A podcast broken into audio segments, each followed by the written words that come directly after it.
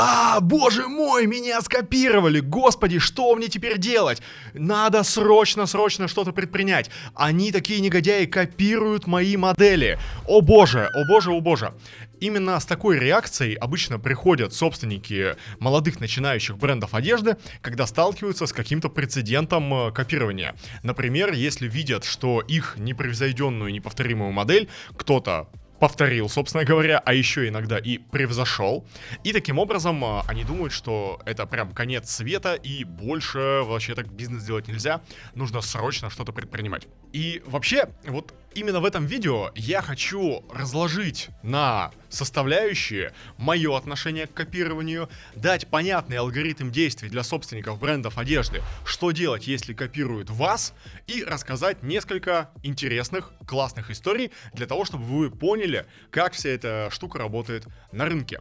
Так что обязательно досмотри это видео до конца, если хочешь полностью понять, что делать, если ты столкнулся с прецедентом э, копий на свой бренд одежды. Также обязательно поставь колокольчик, подпишись на этот канал, а я напоминаю, что вы смотрите канал «Человек, который шьет», и я, Гуреев Антон, человек, который шьет. Здесь все о швейном бизнесе в России, о том, как зарабатывать на этом деньги и как построить успешный бренд одежды или швейное производство. Ну что, друзья, поехали! Итак, давайте для начала разберемся с тем, а что же, собственно говоря, у нас могут скопировать. Ну, первое и самое банальное — это копия самой модели. Ну, то есть, когда вот вы что-то придумали, разработали, и у вас это непосредственно скопировали. Второй момент, который может подвергнуться копированию, это э, визуал именно нанесения, то есть какие-то принты, декорирование или э, именно вот как-то, ну, типа, декоративные элементы, которыми вы выделяете свои модели одежды. Это могут быть принты, вышивка, стразы, пайетки, какие-то технические решения, которые вы делаете. Следующий вариант, третий, который у вас могут скопировать, могут скопировать непосредственно визуальную концепцию э, вашего бренда, визуальную концепцию вашего продвижения. И четвертое, что у вас могут скопировать, могут скопировать вообще все это вот прям подчистую. А, как, я думаю, себя стоит вести в данной ситуации? Вот если у вас копируют, например, модель одежды. Вообще, я достаточно прохладно и скептически отношусь к тому негативу и нервотрепке, которая возникает в случае, если там, о боже, меня скопировали, а, по одной простой причине. Дело в том, что нот всего 7, и по большому счету а, похожие мотивы, похожие фасоны или похожие какие-то конструкторские решения, они в любом случае уже были совершены. Особенно если вы работаете в сегменте базовой одежды. Это какие-нибудь базовые платья, может быть, трикотажные изделия и так далее. Поэтому здесь, в этом отношении, опираться вот на принцип того, что, о господи, меня скопировали, да как бы ты посмотри сам сначала на свою модель одежды и посмотри, не повторяет ли она э, чьи-то модели. Не вдохновлялся ли ты самостоятельно чьим-то, соответственно, примером и чьими-то визуальными решениями. Скорее всего, это именно так. Более того, многие большие, действительно и успешные бизнесы строятся целиком и полностью на системе копирования. Потому что, как говорится, быстрая рыба большую съедает. То есть, возьмем для примера бренд Zara, корпорация Inditex. Они целиком и полностью построили свою вот бизнес-модель на быстром внедрении различных трендов и быстром их же масштабировании. То есть у них только людей, которые отсматривают различные тренды, а, которые могут, по их мнению, зайти, целый отдел вот этих аналитиков. Поэтому здесь вам нужно очень четко понимать, так или иначе, а, производители одежды в мире и в России все больше. И все больше их будет становиться на протяжении следующих э, нескольких лет. Поэтому, если вы сейчас боитесь развивать свой бренд одежды из соображений, что вас могут скопировать, я вас уверяю, это абсолютно, ну скажем так, э, ложный, ложный страх, за которым стоит что-то другое. И вот до этого настоящего страха вам предстоит докопаться. Следующий вариант. Когда у вас копируют э, какие-то визуальные концепции и составляющие. Например, у вас копируют принты, например, у вас копируют э, истории, связанные с э, там, декором различным. Вот это уже та история, которая прям нехорошая. И здесь я прямо рекомендую работать с э, следующим алгоритмом действий. Смотрите, у нас э, вообще в целом институт авторского права, особенно в творческих вещах, в России пока что развит довольно слабо. Это связано в первую очередь с тем, что было довольно-таки мало прецедентов. И давайте вот уже на чистоту Связано это в том числе с тем, что многие люди, в том числе, согласны там с моей позицией, что как бы, ну, как бы копировать надо и воровать надо как художник. Однако вот здесь есть очень важная история. Дело в том, что если вы разрабатывали какие-то принты, и у вас их э, стырили вот прям подчистую, а вы реально заказывали их у художника, вы реально оплатили ему за это деньги, то это, конечно же, абсолютно ненормально, и шанс того, что вы там два независимых друг от друга художника сделают абсолютно одинаковые принты, он минимальный. Ну, прям вообще минимальный.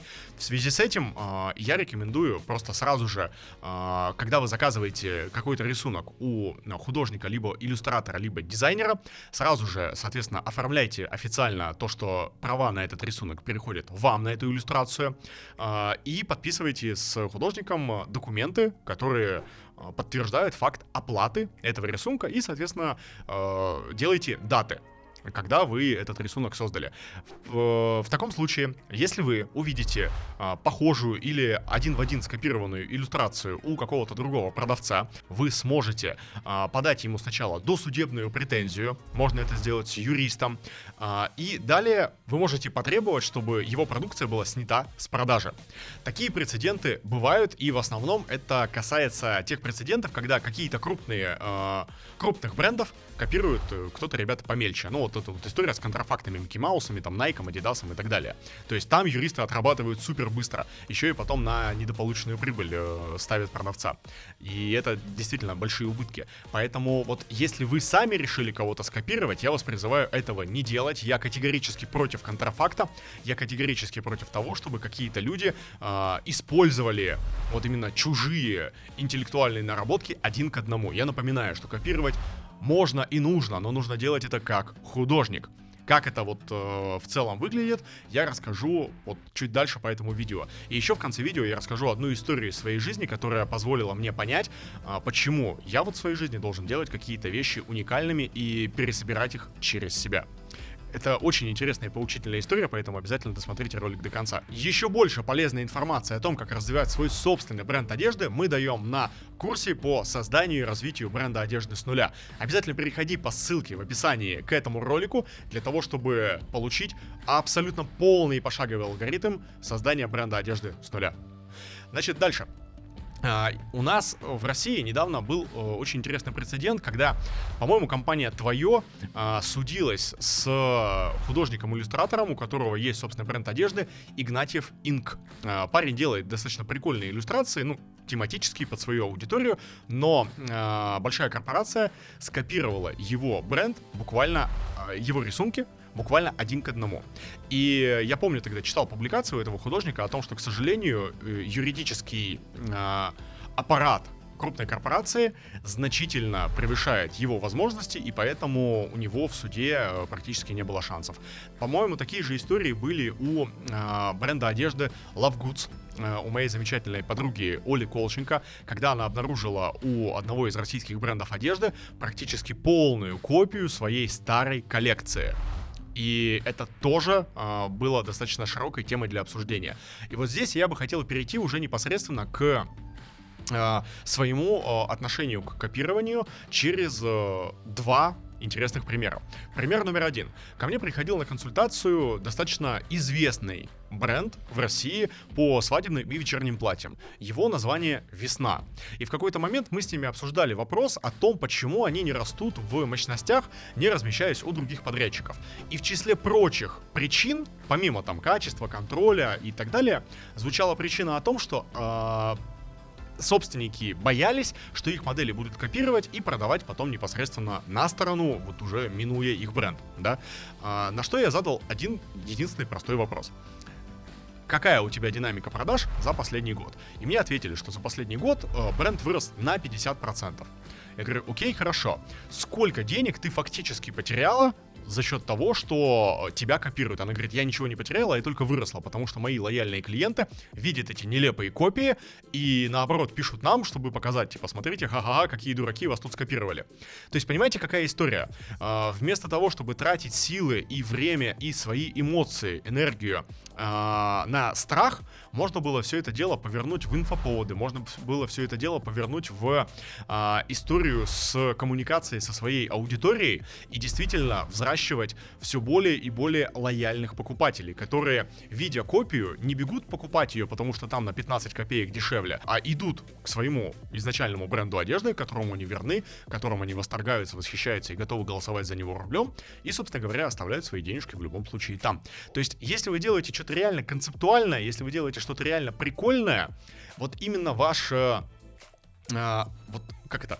Армия ваших покупателей, которая а, пришла к вам не только из-за модели, не только из-за качества, не только из-за визуала, но и из-за тех ценностей, которые вы транслируете своим брендом, они останутся с вами. Потому что там у другого бренда, вот тех ценностей, которые есть у вас, их там просто нет. Вообще, в целом, проблему копирования и такого производственного плагиата реально волнует большое количество людей, большое количество брендов одежды. У нас э, есть в нашем курсе по созданию и развитию бренда одежды большой подробный модуль, где мы рассказываем, как работать с этим, как работать с патентованием, привлекаем отдельных специалистов. Переходи по ссылке в шапке профиля для того, чтобы э, вписаться на курс по созданию и развитию бренда одежды и получить всю самую достоверную информацию о этом бизнесе. И второй пример, который я тоже хочу рассказать, есть замечательный бренд одежды под названием Bitte.Ruch. Э, его создала участница закрытого клуба э, предпринимателей швейного бизнеса Ксения. И не так давно у них возник очень интересный прецедент вокруг самой востребованной модели их свитшота. Дело в том, что Ксюша делает э, очень крутые концептуальные свитшоты. Она действительно глубоко проработала модель, глубоко разработала ее сама. Там свитшоты с швами наружу в виде корсетов с различными нашивками и так далее. И однажды она столкнулась с ситуацией, что ее модель была скопирована подчистую, строчка в строчка, буква в букву и выложена на маркетплейсах. Причем выручка этих карточек на маркетплейсах была очень существенная. Люди продавали на миллионы рублей в месяц. Так вот, э, Ксения не стала отчаиваться, не стала складывать лапки, а пошла сначала с досудебной претензией, когда ей отказали, она пошла в суд и выиграла этот суд. У всех продавцов, которые торговали похожей моделью, были э, заблокированы карточки, все было отозвано, и, соответственно, Ксения этот суд выиграла. Но здесь примечательный один момент. Мы потом с ней лично общались, и я ей задавал вопрос, говорю, окей, хорошо, какой следующий шаг? Она говорит, ну, по факту никакого. То есть мы потратили силы, мы доказали свою правоту, но в этом отношении это все, чего мы смогли добиться. То есть нам свои мощности надо продолжать наращивать, нам со своими покупателями продолжать работать, но вот здесь мы именно свою модель отстояли.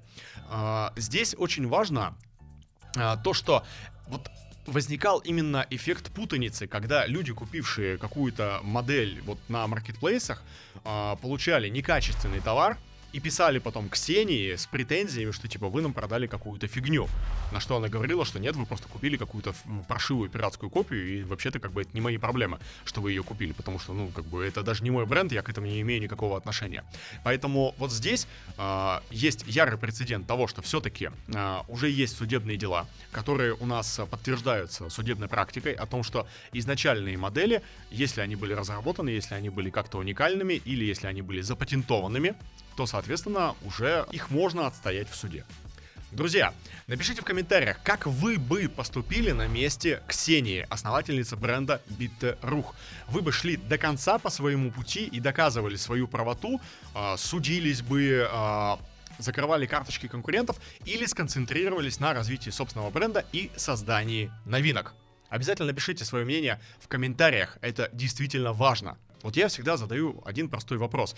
Те силы, которые ты тратишь на э, доказание своей правоты, те силы, которые ты тратишь на судебный процесс, не проще ли эти силы вложить в создание инфоповодов, и не проще ли эти силы вложить в создание новых моделей? Ведь по большому счету, если ты создаешь что-то концептуальное, то и ты молодой бренд, то у тебя, скорее всего, есть свои приверженцы, есть свои адепты, что ли, которые будут готовы идти с тобой дальше, будут идти с тобой до конца. И создавая новые модели, раз от раза доказывая свое первенство, раз от раза доказывая, что твой подход он правильный, что твой подход он интересный, что аудитория его покупает и готова голосовать рублем, я уверен, что ты получишь намного больше результат.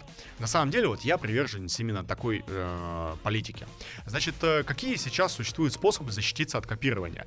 Первое, значит, когда вы делаете э, официальные документы на ваши иллюстрации, на ваши принты, как я уже сказал, э, делайте это по максимуму всегда для того, чтобы в случае не необходимости вам можно было доказать, что вот этот принт вы разработали первым, и он у вас был именно изначально вот в такой концепции.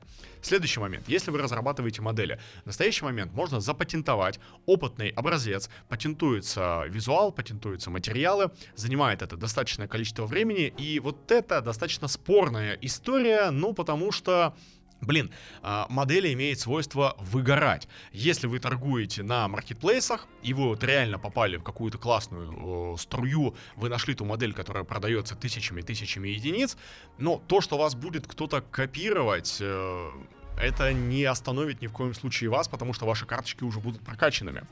Ну, типа, я вот не до конца понимаю просто, зачем вот, вот всей этой историей там заниматься. Если вы работаете в Инстаграме, то э, или в других социальных сетях, то там ключевая концепция — это внедрение новинок и новых моделей. И к тому моменту, как вы запатентуете какую-то модель, она просто уже выгорит и может быть неинтересна аудитории. Поэтому здесь э, всегда нужно двигаться максимально быстро вперед, отрабатывая новые и новые модели, тестируя новые и новые гипотезы. И в конце я обещал вам рассказать одну очень э, поучительную для меня лично историю, э, с которой я столкнулся в 2017 году. Значит, смотрите, ребят, ситуация в следующем. Однажды ваш покорный слуга Антон Гуреев допустил в своей жизни серьезную ошибку. Дело в том, что свой путь в швейном бизнесе я начал с оптового представительства компании Bonafide. Я работал с Вадимом Ивановым еще до того, как это стало мейнстримом, и был одним из первых оптовых представителей Bonafide. У меня у первого был создан сайт, у меня у первого практически был создан Инстаграм, и мы довольно э, хорошо продавали эту продукцию еще в 2015-2016 годах. Так вот, в 2017 году, э, столкнувшись с сложностями, с поставками э, продукции Bonafide, потому что у нас часто приходили заказы э, не той комплектности, которую мы заказывали, либо э, они приходили с очень большими задержками. Это было вызвано тем, что компания очень быстро росла и спрос на продукцию был действительно большим. Э, мы решили в какой-то момент, я решил, что я самый умный и просто принял решение, раз мне не могут дать э, ту продукцию э, в том объеме, в котором я хочу, значит, я либо э, попаду к Вадиму Иванову в команду и, соответственно, там буду с ним уже непосредственно работать, либо я создам uh, собственный бренд, скопировав его модели. Я написал Вадиму, сказал, Вадим, uh, так и так, у меня есть понимание того, как развивать этот бизнес, мне это очень интересно, я хочу к тебе в команду. На тот момент мы встретились с Вадимом, он отказал мне в совместной работе, на что я решил, ну окей, хорошо, буду создавать свое казино с блэкджеком и красивыми женщинами. И э, скопировал очень хорошо идущие его принты, которые уже вышли из... Э, из оборота, то есть он эти модели больше не производил, и скопировал непосредственно его модели. Потратил на это кучу времени, кучу денег, сделал по факту все с нуля, но эти вещи, которые я сделал, были один к одному тем, что уже раньше делал Вадим Иванов. И, разумеется, Вадим, увидев это, он э, прекратил со мной сотрудничество, и я в какой-то момент остался без информационной поддержки, без его продукции, и этот проект у нас э, загнулся. Я к чему это все говорю, и почему я это, собственно, рассказываю? Я допускал э, ошибки в своей жизни и в своем бизнесе с разных сторон. И я до сих пор считаю, что многие негативные моменты в моей жизни были именно следствием того, что в 2017 году я принял неправильное решение относительно продолжения там, работы с Бонафайдом. И это очень важный момент, потому что сейчас я так никогда бы уже не поступил, потому что я знаю, что это такое, и я знаю, через какие сложности мне в дальнейшем пришлось пройти. Поэтому я и говорю, что необходимо а, копировать как художник, необходимо брать успешные решения, пропускать их через свою призму понимания, и только после этого уже непосредственно а, создавать вот что-то и пускать это что-то в рынок. Ну, понятно, что если вы делаете там какую-то футболку, я не знаю, белую, базовую, и хотите продавать ее на маркетплейсах, то там у вас вариантов-то всего, ну, наверное, наверное, 5 или 6. Горловина такая, горловина сякая, посадка по фигуре, посадка оверсайз и вот что-нибудь э, средненькое между ними. Но если вы делаете реально какие-то концептуальные вещи с принтами или разрабатываете какие-то модели, делайте это самостоятельно. Можете вдохновляться успехами других компаний, смотреть на другие бренды, подглядывая за их решениями, но обязательно пропускайте все через свою призму. Не допускайте ошибки, которые в 2016-2017 годах допустил Гуреев Антон, скопировав модели компании Bonafide. А, собственно, наверное, все, что я вам хотел сказать. И очень важный момент — я хотел бы э, пожелать вам, чтобы ваш бизнес развивался такими темпами, чтобы любые конкуренты, которые копируют ваши модели, оставались всегда позади, и единственное, что им оставалось после вас, это дорожная пыль, которая возникает от того, с какой скоростью движется ваш бизнес. Удачи, друзья! Любите свое дело и как можно чаще обнимайте близких. Подписывайтесь на канал «Человек, который шьет», и здесь будет еще больше полезного контента о том, как делать швейный бизнес в России.